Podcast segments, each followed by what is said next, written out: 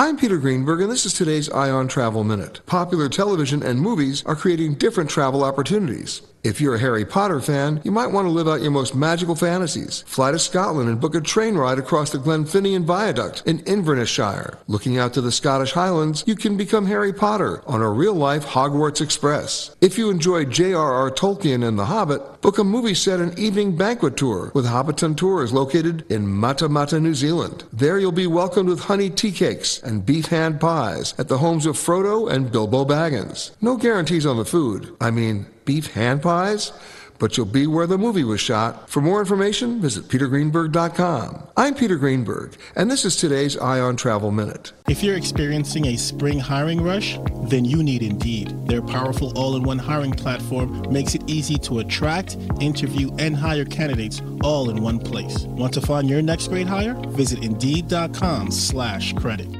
Hey, Rob Bradford here. I have set out on a mission with my good friends at FanDuel to prove what I have known for some time baseball isn't boring. Now I have a daily podcast to prove it with some of the most notable people in the baseball world screaming baseball isn't boring from the mountaintops or at least agreeing to come on our show. Players, managers, GMs, and yes, even the commissioner of baseball, Rob Manfred. It has been a constant wave of baseball's most powerful voices. So join the revolution. Subscribe and soak in Baseball Isn't Boring. Listen on your Odyssey app or wherever you get your podcast. You'll be glad you did.